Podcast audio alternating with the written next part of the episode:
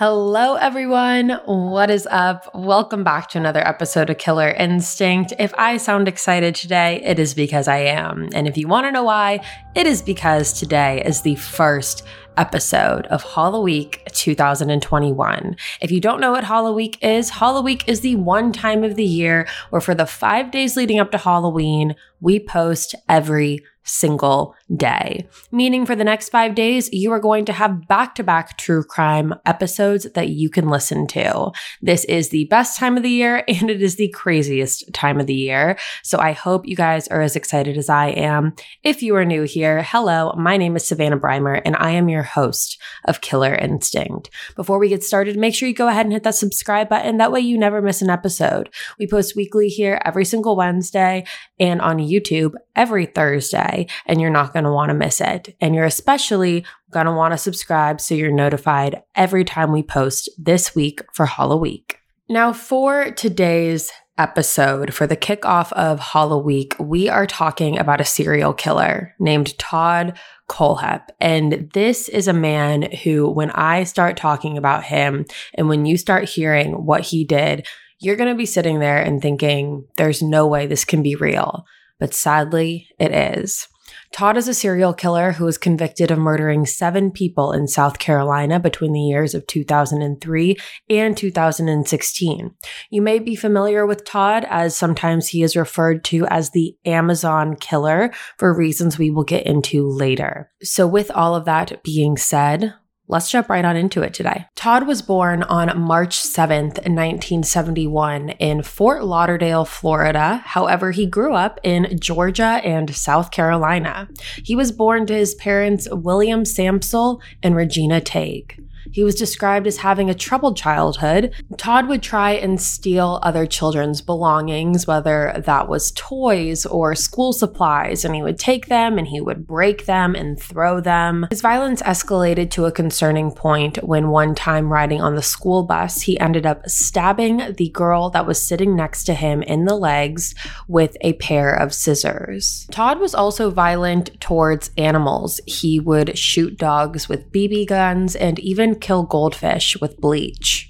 Now, Todd's parents divorced when Todd was two years old, and Regina ended up getting custody. And shortly after the divorce, she went on to marry her second husband. Now, Todd and his stepfather had a very tense relationship. Todd had a lot of animosity towards his stepfather, but Todd also ended up taking on his stepfather's last name. Even though Todd was now legally adopted by his stepfather, Todd really wanted to go and live with his biological father, which at this point he had not seen for about eight years. But with all the animosity and tension that was building in his house with his mother and stepfather, this is all Todd wanted. And Todd was willing to do whatever he had to do in order to make that happen. Now, something else to know about Todd is that he is extremely smart. He has an 118 IQ, which is well above average. Todd was also diagnosed with borderline personality disorder as a child. And from a very young age, as I've said from the very beginning, Todd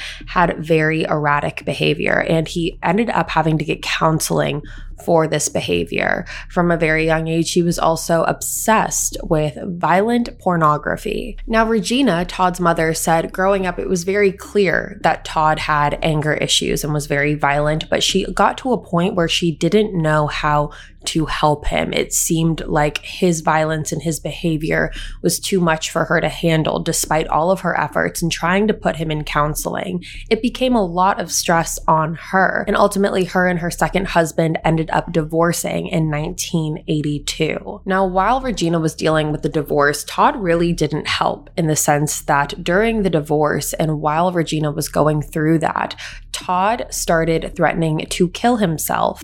And the reason he threatened to do this was because he wanted to go and live with his biological father. He told Regina that if she didn't let him go, he was going to kill himself. So, in the midst of that and the divorce that she was going through, Regina said, You know what? Okay and let Todd go and live with his biological father, who at the time lived in Arizona.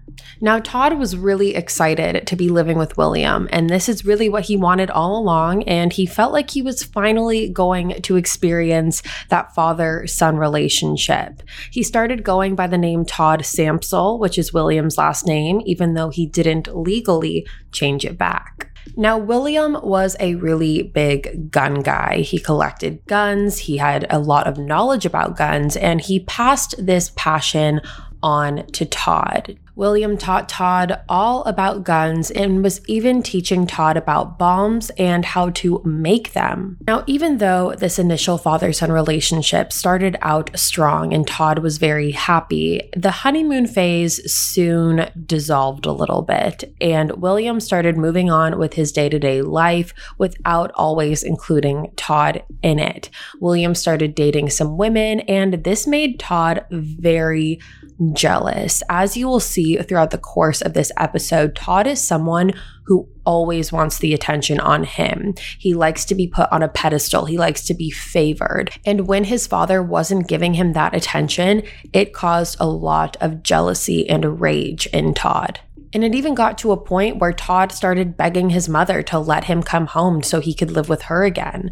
But Regina wasn't having it. She kept making excuses time and time again and reasons as to why Todd should stay longer, which ultimately only made Todd more upset. Now, Todd's first run in with the law happened on November 25th, 1996, in Tempe, Arizona.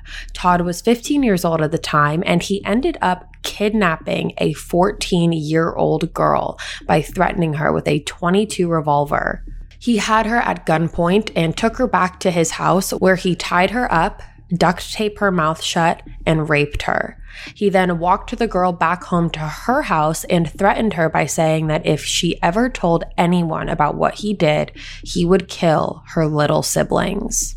Now, it's not exactly clear who this girl ended up telling. However, someone of authority did end up finding out about this incident and they called the police, which led to Todd's arrest. Todd was charged with kidnapping, sexual assault, and committing a dangerous crime against children. In 1987, Todd pled guilty only to the kidnapping charge, and the other charges were dropped.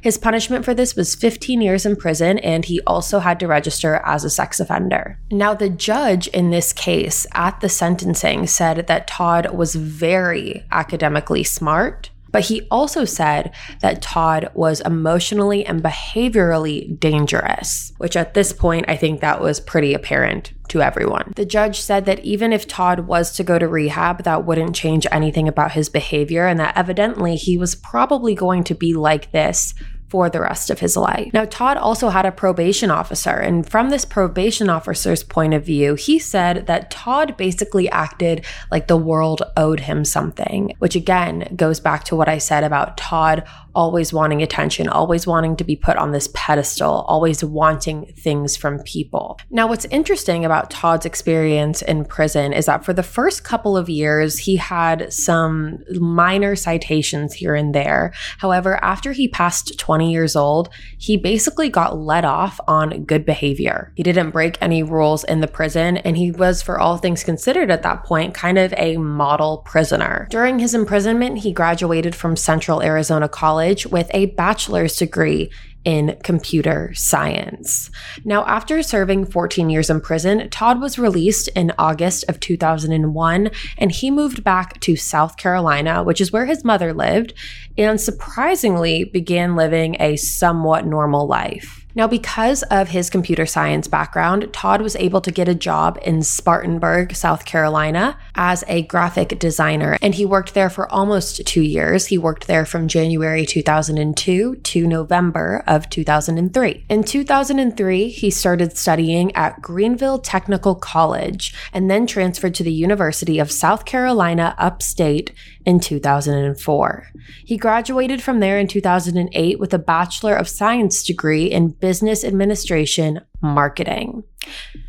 Now, in 2006, he ended up getting his real estate license. He ended up lying about the felony charge that was on his record, and he was so good at lying and so good at manipulating that this felony charge was ultimately looked over and he was able to obtain his license. He essentially got out of this by saying that the felony charge was one big misunderstanding and the girl that he raped was his girlfriend and the parents didn't like him and it was this whole thing.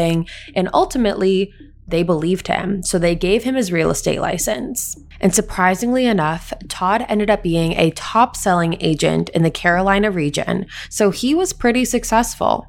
His clients described him as being extremely outgoing and professional, but some had a different opinion.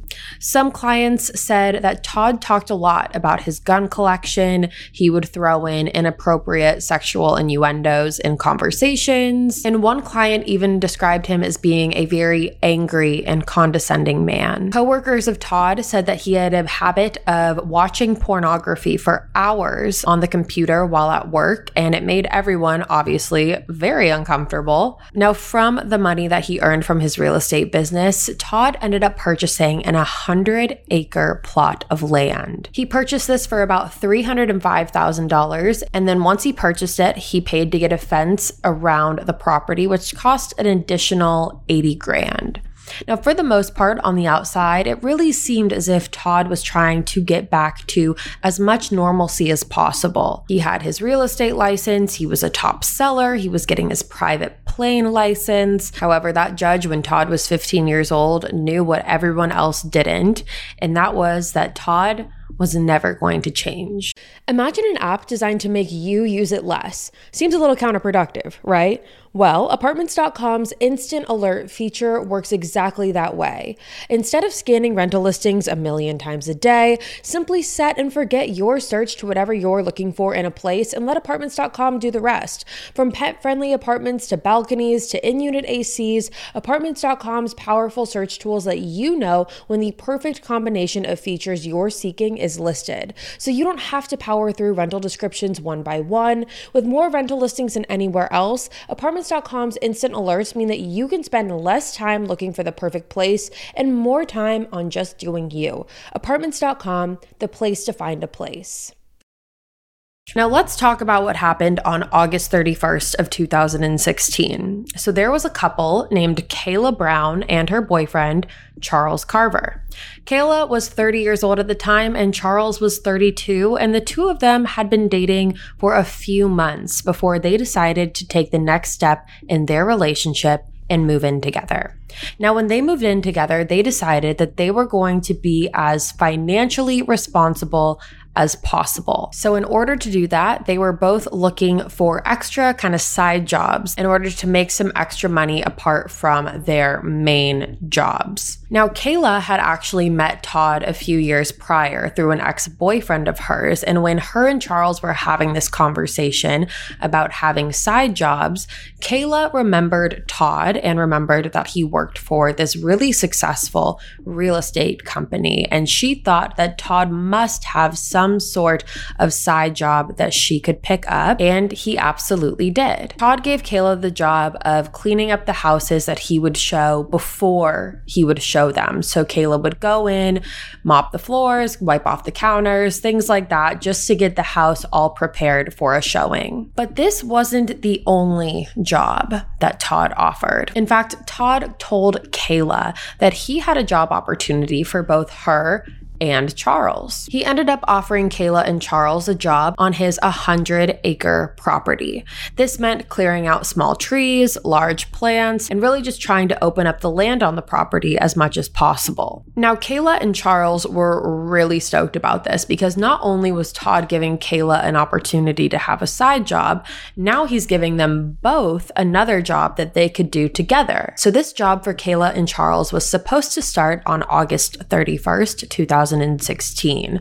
So Kayla and Charles both drove in Charles's car over to Todd's property. Now, Todd also had another house that he lived full time. It was his residential property that was about nine miles away from this 100 acre property. So, Todd drove over from his house to meet Kayla and Charles there. Kayla and Charles met Todd at his property and this would be the last time the two of them would ever be seen together again. After a couple of days went by and Kayla and Charles's family and friends weren't able to get a hold of them, they started to worry. Now, Charles usually talked to his mother on the phone every single day. However, she was calling him and it was going straight to voicemail. Friends of the couple were even going over to Kayla and Charles's home and leaving notes on Kayla's car, hoping that they would get them then. However, they weren't getting any responses from that either. After days were going by and their friends weren't getting any response, their friends ended up going inside of their house. And that is when the only thing they found was Kayla and Charles's dog but Kayla and Charles were not there. This is when their friends knew that something was very wrong because there is no way that Kayla and Charles would have left their dog by himself for that long. After their visit to their home is when the authorities were called and a missing person report was filed for both Kayla and Charles. Now, when they were originally reported missing, no one had any idea where the two of them had went. They had no idea about this job opportunity that they had gotten from Todd. No one knew what happened. But then, weirdly enough, there was some social media activity from Charles. Charles ended up posting on Facebook on September 6th. So, this is just one week after they went missing. And Charles posted that him and Kayla were expecting their first child together and were now married, which, by the way, this was not true. The two of them were not expecting their first child together. So you can imagine everyone's confusion with that, along with the fact that all of their friends and family have been trying to get in contact with them for days now and they've gotten no response. His friends and family commented on the post with questions like, Where is Kayla? What's going on? Are you two okay? And Charles was not happy about this at all. And if you're listening to me on the podcast, you wouldn't have been able to see that I just put Charles in air quotes. He fired back with comments that said, quote, who the fuck are you to be questioning me about my girlfriend? End quote. But the bizarre posts didn't stop there. Charles kept posting weird pictures of swords and weapons. If you've been on Facebook before, I'm sure you've seen those pictures with just a blank background and text over it. And Charles posted one of those that said, quote, Last thing I remember, I was running for the door. I had to find the passage back to the place I was before. Relax, said the night man. We are programmed to receive. You can check out anytime you want, but you can never leave. End quote. Now, if that sounds familiar to you, that is because those are song lyrics from an Eagles song called Hotel California. However, that lyric in particular is very eerie when you connect it to a case like this. Now, Charles's friends and family were very quick to know that this was not Charles. Whoever was posting this was not Charles, and more than likely was the person responsible for whatever had happened to them. So, friends and family were commenting things like, Is this what you did to Kayla and the real Charlie? Are you hinting at what you did to them? What did you do to them? The questions just kept on coming. It seemed like whoever was on the other end of these posts were posting deliberately to make Charles and Kayla's friends and family mad, to deliberately push their buttons. Then the person behind the Facebook posts went a step further when on October 1st, they posted a picture of Kayla and Charles together. Mind you, this was an old picture, captioned, we are fine. Now, at this point, you as the listener have probably figured out who the person behind these Facebook posts was, and that would be Todd. Todd was the person that was pretending to be Charles on Facebook this entire time. However, no one knew that because no one knew that Kayla and Charles had gone over to Todd's property to work for him. So Todd was really hiding behind this facade of Charles. But let's talk about what happened the day the couple showed up to the property. So on August 31st, when Kayla and Charles showed up to the property, Todd had told them to drive up to where the garage was. This was a two story garage and it was detached from the rest of the property. And Todd had told them to meet him there. When they drove up, Todd was standing outside of the garage and told them to wait there while he went inside and grabbed something. So Todd walks into the two story garage and shortly after comes out, whips out a gun, and shot Charles three times in the chest killing him instantly.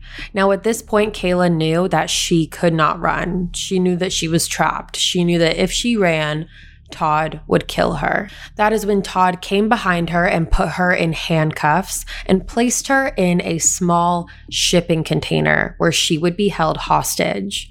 Now, Kayla's time with Todd was absolute hell. She spent all day in the shipping container except for the hours of 1 to 3 p.m. and 5 to 7 p.m. when Todd would come retrieve her every day at those times exactly. He would then take her to the two story garage on the property and go onto the second story, which basically was his sex dungeon, and then he would rape her. The rest of the time, she was in the storage container handcuffed and only allowed to go to the bathroom once a day. She was also given a bucket of water to keep herself clean. Kayla looked for any opportunity to escape, but you have to remember she's on an 100 acre property. It would take her a very long time just to get off of the property, and the chances of being caught were high because of that. Now, throughout all of this time that is passing, the police are adamantly searching for Kayla and Charles. And while you would think that due to Todd's criminal record that he would be one of the first people looked at, he really wasn't. No one yet was thinking that the super successful real estate agent would be capable of something like this, even though he did have such a hefty criminal record on him. Now, Todd at this point was continuing to live his life as normal. He was going to work, he was living his life, and he was posting on social media like normal. But for Todd, the term normal is very different than what a lot of people would consider normal. And I'm going to read to you some of the status updates that Todd wrote during the times that he was holding Kayla hostage. On the 15th of September, he posted, quote, reading the news. This person's missing, that person's missing, another person's found with her parole violation boyfriend. In the event that I become missing, please note no one would take me. I eat too much and I'm crabby. They would just bring me back or give me 20 bucks for a cab ride. Most likely, if I am missing, it's because my dumbass did something on that tractor again and I'm too stubborn to go to the doctor. End quote. Now, Todd's Facebook posts show that not only does he have a bizarre sense of humor, but it also shows that he has a sense of entitlement and that he always wants the attention on him at all times. It just goes to show from that. He talks about this person's missing, that person's missing, but then brings it back to himself. So at this point, it is late October, early November of 2016, and Kayla and Charles have been missing for a couple months at this point point, and police finally were able to get a search warrant on their laptops. And when they did this, they were finally able to find the messages between Kayla and Todd about the job opportunity that Todd was giving them. And once they saw this message, this case cracked open. They finally then tried to ping Kayla and Charles's cell phones, and when they did that, they were able to see as well that the last ping on both of their cell phones was made on Todd's 100 acre property. Now, on 8 o'clock a.m. on November 3rd, 2016, the police finally decided to make their move. They arrived to Todd's residential property that was nine miles away from the 100 acre property. They then asked Todd if he knew anything about Kayla and Charles's disappearance, which he completely completely denied. But what Todd didn't know was at this point, police were already at his 100 acre property searching through and through for Kayla and Charles. Now, while they were searching the 100 acre property, they came across the two story garage. That was the first thing that they searched. And when they went into the two story garage, they were shocked at what they saw.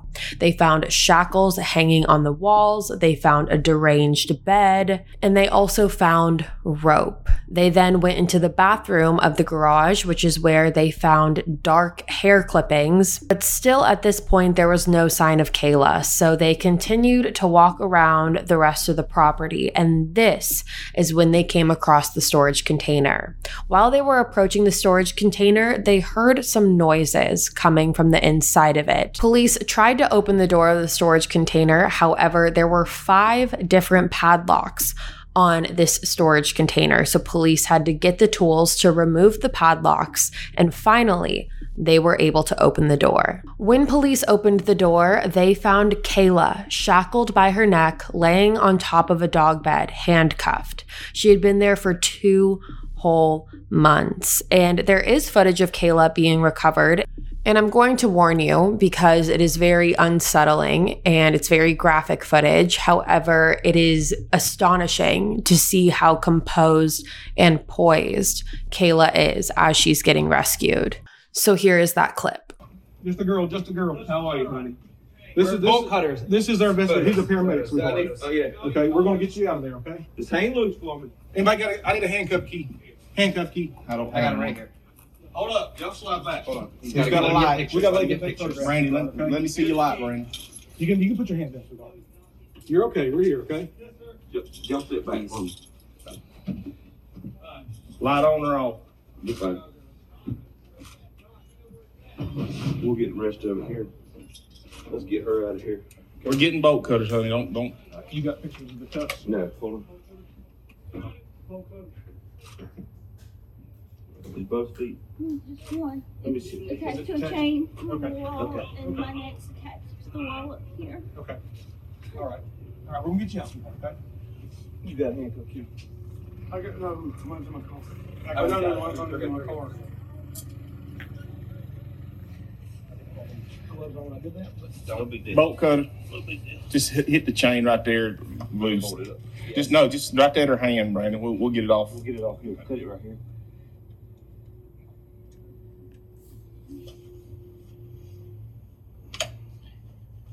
Do you know where your buddy is?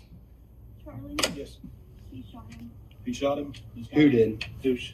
Todd Kohlhepp shot Charlie Carver three times in the chest, wrapped him in a blue tarp, put him in the bucket of the tractor, locked me down here, and I never seen him again. Okay. He says he's dead and buried. He says there's several bodies dead and buried out here, and he Okay. says that the dogs will be ruined if they go looking because there's red pepper. We're gonna step you out, sweet. There's, because there's what? Red pepper. Okay. Tell the dog people that.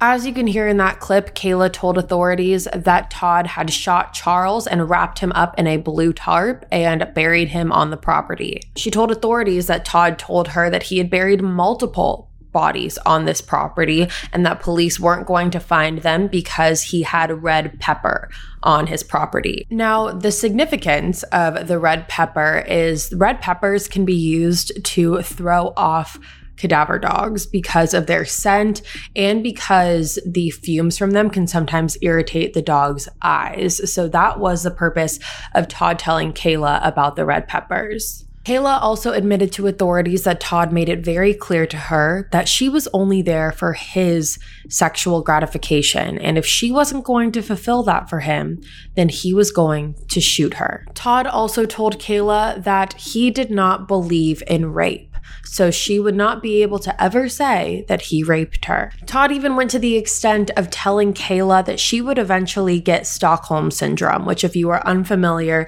with Stockholm Syndrome, Stockholm Syndrome takes place when someone who is held hostage creates a psychological bond to their captor. He also admitted to Kayla that his dream was to be a serial killer and to get his kill count into the three digits.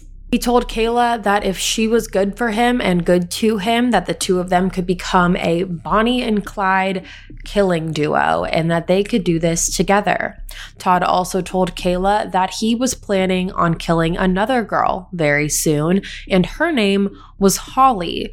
Now, Holly was someone that is still alive, luckily, and that Todd had a very casual fling relationship with. And Todd had admitted to Kayla that that was the next person that he was planning on killing. Now, while all of this is going on, and while Kayla is admitting all of this to the authorities, Todd is at his residential property with detectives, still thinking that he is one step ahead of them. But meanwhile, authorities know everything. This is when authorities sit Todd down and tell him that while they were with him at his house, they issued a search warrant on his other property and that they have Kayla. Now, Todd's face is absolutely shocked, and he answers this by saying, Excuse me? And then police continue to inform him that they are also aware that he shot Charles. And right now, I'm going to play the clip of police confronting Todd about what they knew. Right. While we were here, all right, my sergeant served a search warrant on your property. Okay? We have Caleb. We have Caleb in your property. She was locked in a container. Okay? She has told us that you shot and killed Charlie. Okay, so at this time, I'm gonna need you to stand up and put your hands behind your back. he's already You're under- Okay, you're under arrest right now for kidnapping. All right, they're continue to search your property. They're gonna continue, to bring, they got cadaver dogs down there. Okay, if you wanna help yourself, tell me where Charlie's at, so we can go find his body. That's, that's pretty much where we're at right now. Okay. Do you want to help yourself and tell me where the body's at so we can go recover Charlie's body? No, sir. You don't want to? No, sir. Okay. Why'd you shoot him? I didn't shoot anybody, sir. Okay, why'd you lock her in a container in your property? I was not. She's on your property right now, locked in a container. They just got her out of a, like a, um, they called it a Shipping container? Connex box. She was locked in a container in a Connex box. They got her. We're, we have investigators, we have like twenty investigators on your property right now. And they have found her in the Connex box. So she never left your property. Okay. You locked her in the Connex box, and she has told investigators that you shot and killed Charlie. Okay, so I'm trying to give you an opportunity to help yourself and help us help you find this body because Charlie, she's saying Charlie's body, you buried Charlie's body on that property. So you're saying you didn't lock her up, you didn't put her in the Connex box or anything. No. I'm wanting an attorney. Um, probably a good thing. Several days after the arrest on November 6th, Todd took authorities back to his property where he showed them where two other bodies were hiding. These bodies would be 29 year old Johnny Coxie and 26 year old Megan McCraw Coxie. This couple had also gone missing soon after they were hired to work on Todd's property. They went missing in December 2015, so a little less than a year before Kala and Charles went missing. In an autopsy revealed that Megan died from a gunshot wound to the head. However, she had been kept alive for six days before her death. Johnny also died from a gunshot wound to the chest. But let's talk about the interrogation.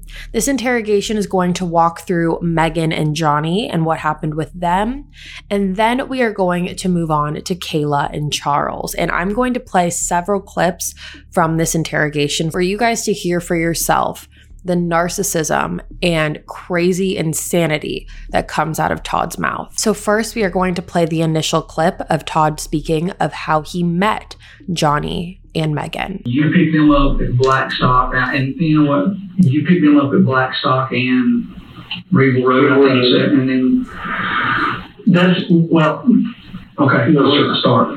I met her there, Okay, got her number.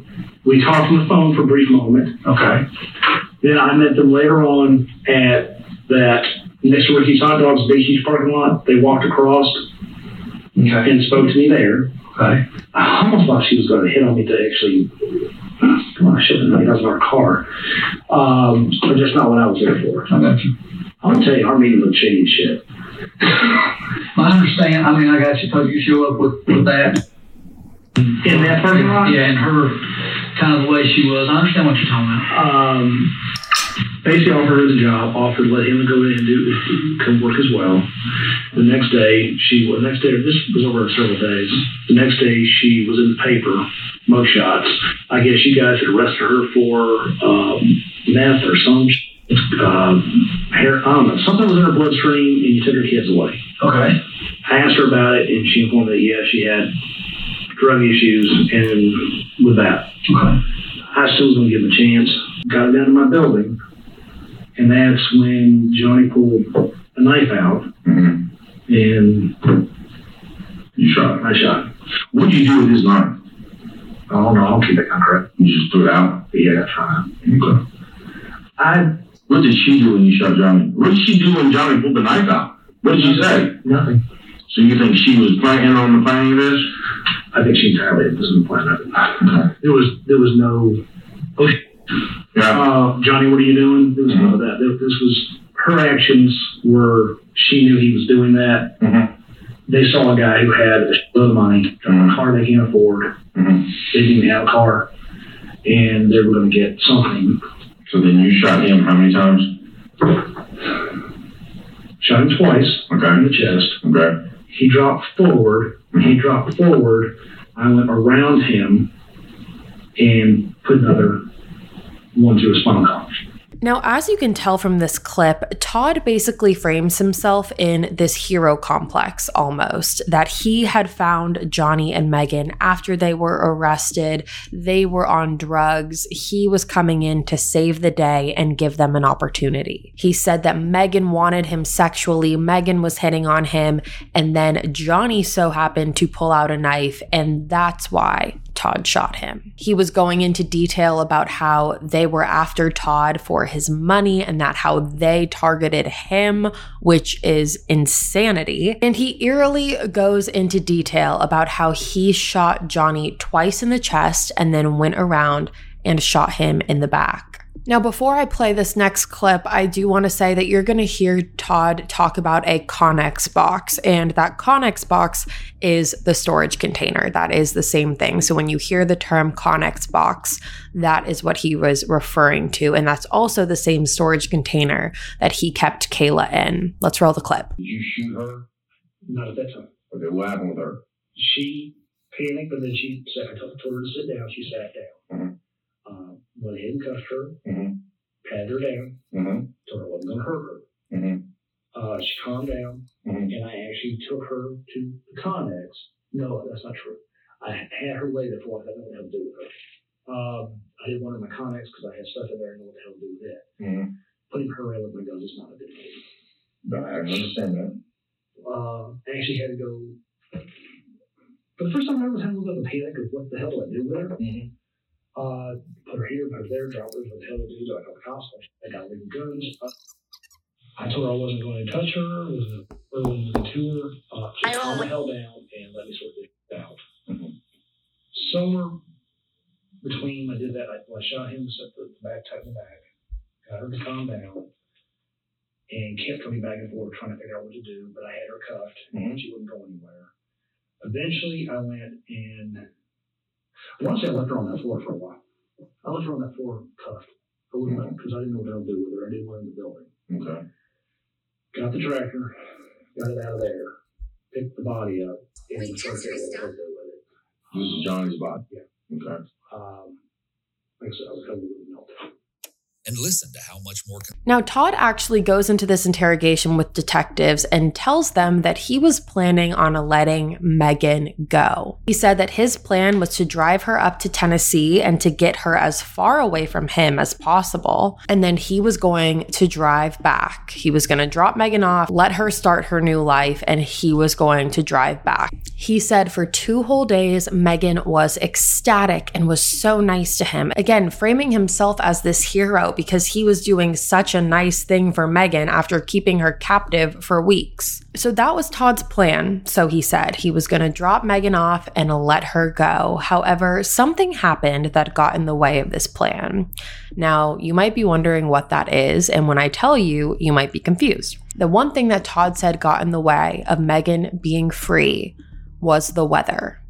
Yes, the weather. We're talking December in South Carolina. So Todd said that on the day that he was planning to drive Megan, there was a huge storm and that the roads were super icy. So because of that, he wasn't able to drive the hours that it would take to get her all the way to where he wanted to drop her off.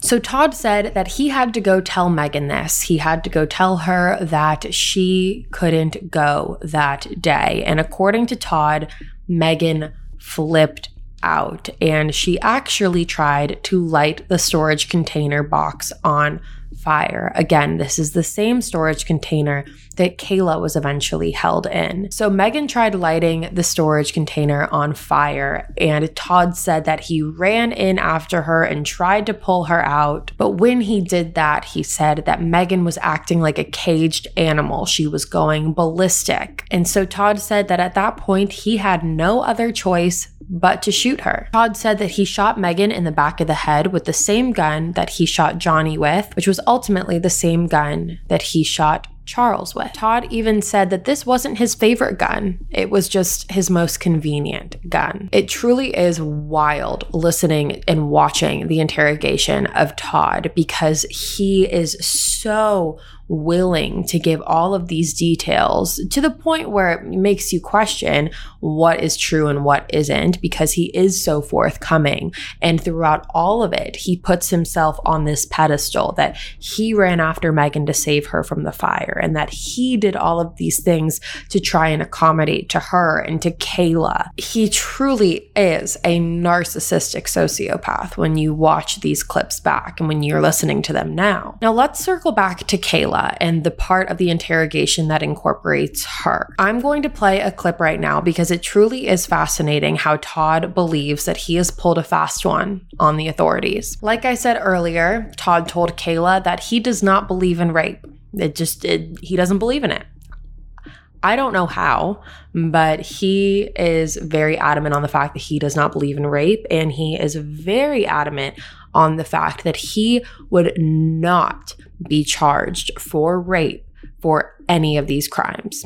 He said that every single sexual encounter he has ever had, not only with Kala, but with everyone, has always been consensual. He said that Kala even instigated some of their sexual encounters together. When police rescued Kala out of the storage container, she had a collar, a metal collar that was chaining her to the storage container, and Todd told authorities that that was her idea. He even went as far as saying that when he bought the collar, he thought that it was too kinky for him, but he went along with it because that's what she wanted. He told police that Kala wanted to sleep on the dog bed that she was found on because it played into the whole dominant, submissive kind of game that they had going on. And this is where it just, my mind is blown with this. Todd goes as far as to tell police police that Kala told him that Todd needs to give her permission to speak to him and to look at him. That every time Todd wanted to talk to her, Kala told him that he needed to give her permission. And every time Todd wanted her to look at him, Todd needed to give her permission. He also references Ashley, which is his ex girlfriend, and he mentions her in this clip. So that's who he's referring to. So let's roll that clip right now. She wanted the the, the, the, the comfort things on the floor. Mm-hmm. That was her idea. That was her submissive kitty bed, her kitty bed. Man, it tripped me out. All of a sudden, I, I put the collar thing on her. yeah, they found me out. They were like, what? They thought it was for a dog, you know. Well, now the cage that was up there was in pieces, mm-hmm. that I built, and it was originally meant for my dogs. Yeah, no, I'm talking about the, the collar, the, the metal collar thing you told me about. That I ordered off mm-hmm. of one of the websites delivered, and I got it because she she requested that as opposed to me putting the chain around. Mm-hmm. And I got that and went, mm I, I went, ain't going on no way. Uh, but she wanted that, and then the, the, the kitty bed, and she wanted this whole thing of it explained to me that I had to give her permission to speak to me, mm-hmm. give her permission to look at me. Mm-hmm. Dude, I'll do all that girl. Uh, you know, I'm like, ask Ashley. Ashley's never had to deal with any of that crap. Yeah, it was just I don't know. She she she she, she had all this stuff. She kept asking for this kind of stuff. I got it, and she wanted it's a big black book about that deep. Mm-hmm. Twenty three dollars that damn book, mm-hmm. and it's the enchanted sorceress sorcery solution. Mm-hmm. It's the how to guide to be a witch. Dude, I just figured she'd read the damn book. She'd for a while. Kala has before asked me to beat up people for her or use my resources which she thinks my resources are go get someone killed. Really? Yeah, with people that she doesn't like. A, He have, have you do or have you hired somebody to do it? yes, Both? yes. Now, at this point in the interrogation, we hear Todd talk about his equipment. He talks about the storage container box, which he said that he didn't originally get for kidnapping purposes, but at first it was for his guns and for food. He also said that he has a lot of cable wires and shackles that were not originally used for kidnapping purposes, but it just so happened to turn out that way. Now, you might be sitting here wondering why Todd is considered by some as the Amazon review killer. Well, that would be because Todd went out of his way to do the unthinkable, as if all of this wasn't the unthinkable already. But Todd was purchasing a lot of equipment on Amazon. But he wasn't just purchasing this equipment on Amazon. He was writing full on reviews for it as well. On the master padlock that kept the storage container shut, he wrote a review on September 13th, 2014 that said, quote, solid locks have five on a shipping container. Won't stop them, but sure will slow them down till they are too old to care. End quote. On a Pentagon fixed blade, he left a four star review saying, quote, haven't stabbed anyone yet. Yet. But I am keeping the dream alive, and when I do, it will be with a quality tool like this. End quote. On another master lock, he wrote a review that said, quote, works great. Also, if someone talks back, go old school on them by putting this in a sock and beating them. They will not appreciate the hardened steel like you will. End quote. On a shovel, he said, quote, keep in the car for when you have to hide the bodies and you left the full-sized shovel at home. Does not come with a midget, which would have been nice. End quote. On a chainsaw, he wrote, quote, works excellent. Getting the neighbor to stand still while you chase him with it is hard enough without having an easy to use chainsaw. End quote. Now, what's terrifying is that I'm sure that when people saw these reviews on Amazon, they thought that it was probably someone with just a very twisted sense of humor. And while Todd does for sure have a very twisted sense of humor, he more than likely was very truthful and honest in these reviews on what his intentions were with them. Now, while Todd was being interrogated by the detectives, they knew that they were having him confess to the three murders of Megan, Johnny, and Charles, as well as the kidnapping of Kala, all of which he confessed to. But what they didn't know was they were going to be hearing a confession from Todd about a quadruple homicide that happened 13 years earlier that was still unsolved. On November 6th, 2003, there was a customer who walked in to a motorcycle shop called Superbike Motorsports. This was located in Chesnee, South Carolina, and when this customer walked in, he was stunned to find the bodies of four employees of the shop shot dead on the floor.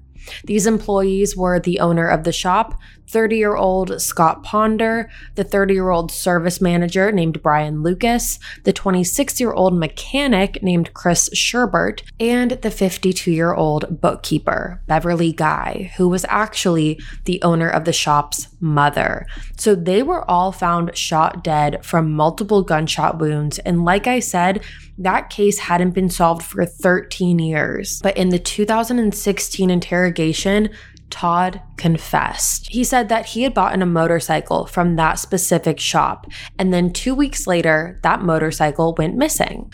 Todd had actually purchased a motorcycle from this particular bike shop, and a couple days later, he realized that he made the wrong decision, according to him. He said that he didn't know how to ride a motorcycle, or at least he didn't know how to ride that type of motorcycle. So he ended up going back to the shop and asking the people in there if he could return it or exchange it or get a new bike. And according to him, the employees of this shop started making fun of the fact that he couldn't ride a bike. And for someone who thrives off of praise and attention, getting made fun of and being belittled is the worst thing they could have done to someone like Todd. About a couple days after he went in trying to exchange the bike, Todd's motorcycle actually ended up getting stolen. And Todd was convinced that the employees were the ones who stole the bike. He said that they knew exactly where the bike was because they had dropped it off.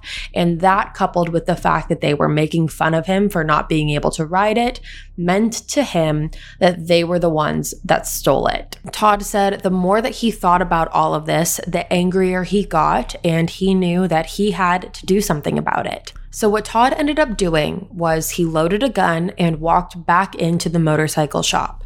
Once he got there, he said that he started looking around at the motorcycles as usual and picked out one that he told the employees that he wanted to purchase. And he said the reason he did that was so that the mechanic would take the bike into the back and start fixing it up for him. He then told police verbatim, quote, I cleared that building in 30 seconds you guys would have been proud, end quote.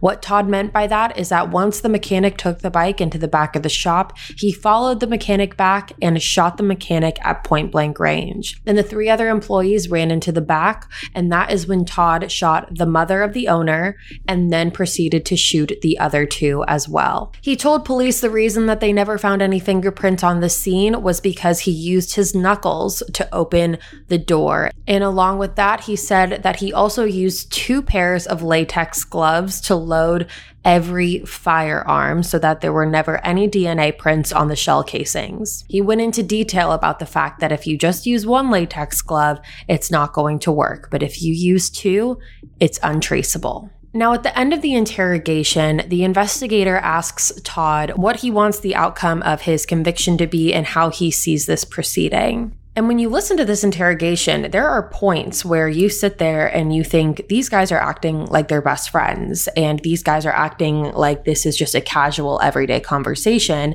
And I saw a lot of comments like that off of the interrogation. And I think it's really important to remember that these investigators are not stupid, and this is not their first rodeo. It is a psychological tactic that they use in order to get Todd on their side and in order for Todd to open up to them and give as much detail as possible. Now, Todd said that he was planning on getting the death penalty. He was expecting the death penalty, but he said if he didn't get the death penalty, he thinks that he could go his entire life without hurting another person or killing another person. In 2017, Todd pled guilty to seven counts of murder, two counts of kidnapping, and one count of criminal sexual assault.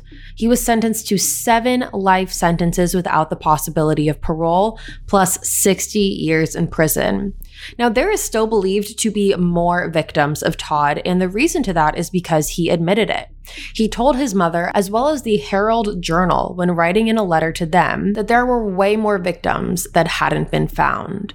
His exact words to his mother, when asked how many more victims there were, he said, quote unquote, you do not have enough fingers. In the letter, he said, quote, there is more than seven. I tried to tell the investigators and I did tell the FBI, but I was blown off. It's not an addition problem. It's a multiplication problem. But regardless of that statement, there is interrogation footage that shows authorities asking Todd point blank if he had killed anyone else other than those seven. And he said no. Now, the idea that Todd took a 13 year break between the quadruple homicide and then the murders of Megan, Johnny, and Charles is hard to believe. It seems very unlikely to have never killed anyone in your entire life, to then killing four people all at once, to then taking 13 years off, and then to killing three more people in the span of a year. I think more than likely there are other victims of Todd, and I think he didn't want to admit to them, which is interesting when you think about the psychology of Todd because he is someone that thrives on the attention. And throughout the interrogation, it was obvious that he was loving what he was doing when telling authorities what had happened to his victims. He knew that the authorities needed him, and that's what he loved. He loved the attention, he loved that the spotlight was on him. So it is interesting to wonder why wouldn't he admit to more victims? if there are more. So that is the only reason that has me questioning that maybe there isn't, but I am very interested in hearing what you guys have to say about it. So that, my friends, is the case of Todd Kohlhepp. All right, you guys, that is all for me today. And that is the first episode of Hollow Week. Join me again tomorrow when we talk about another crazy true crime case. Make sure you go ahead and hit that subscribe button, whether you're listening to me on the podcast or watching me on YouTube. And make sure you go ahead and share this episode as well. The more coverage we get on these cases, the better chance these victims have at getting justice. I'll be back, like I said, tomorrow with a brand new episode. And until then, stay safe. Bye, guys.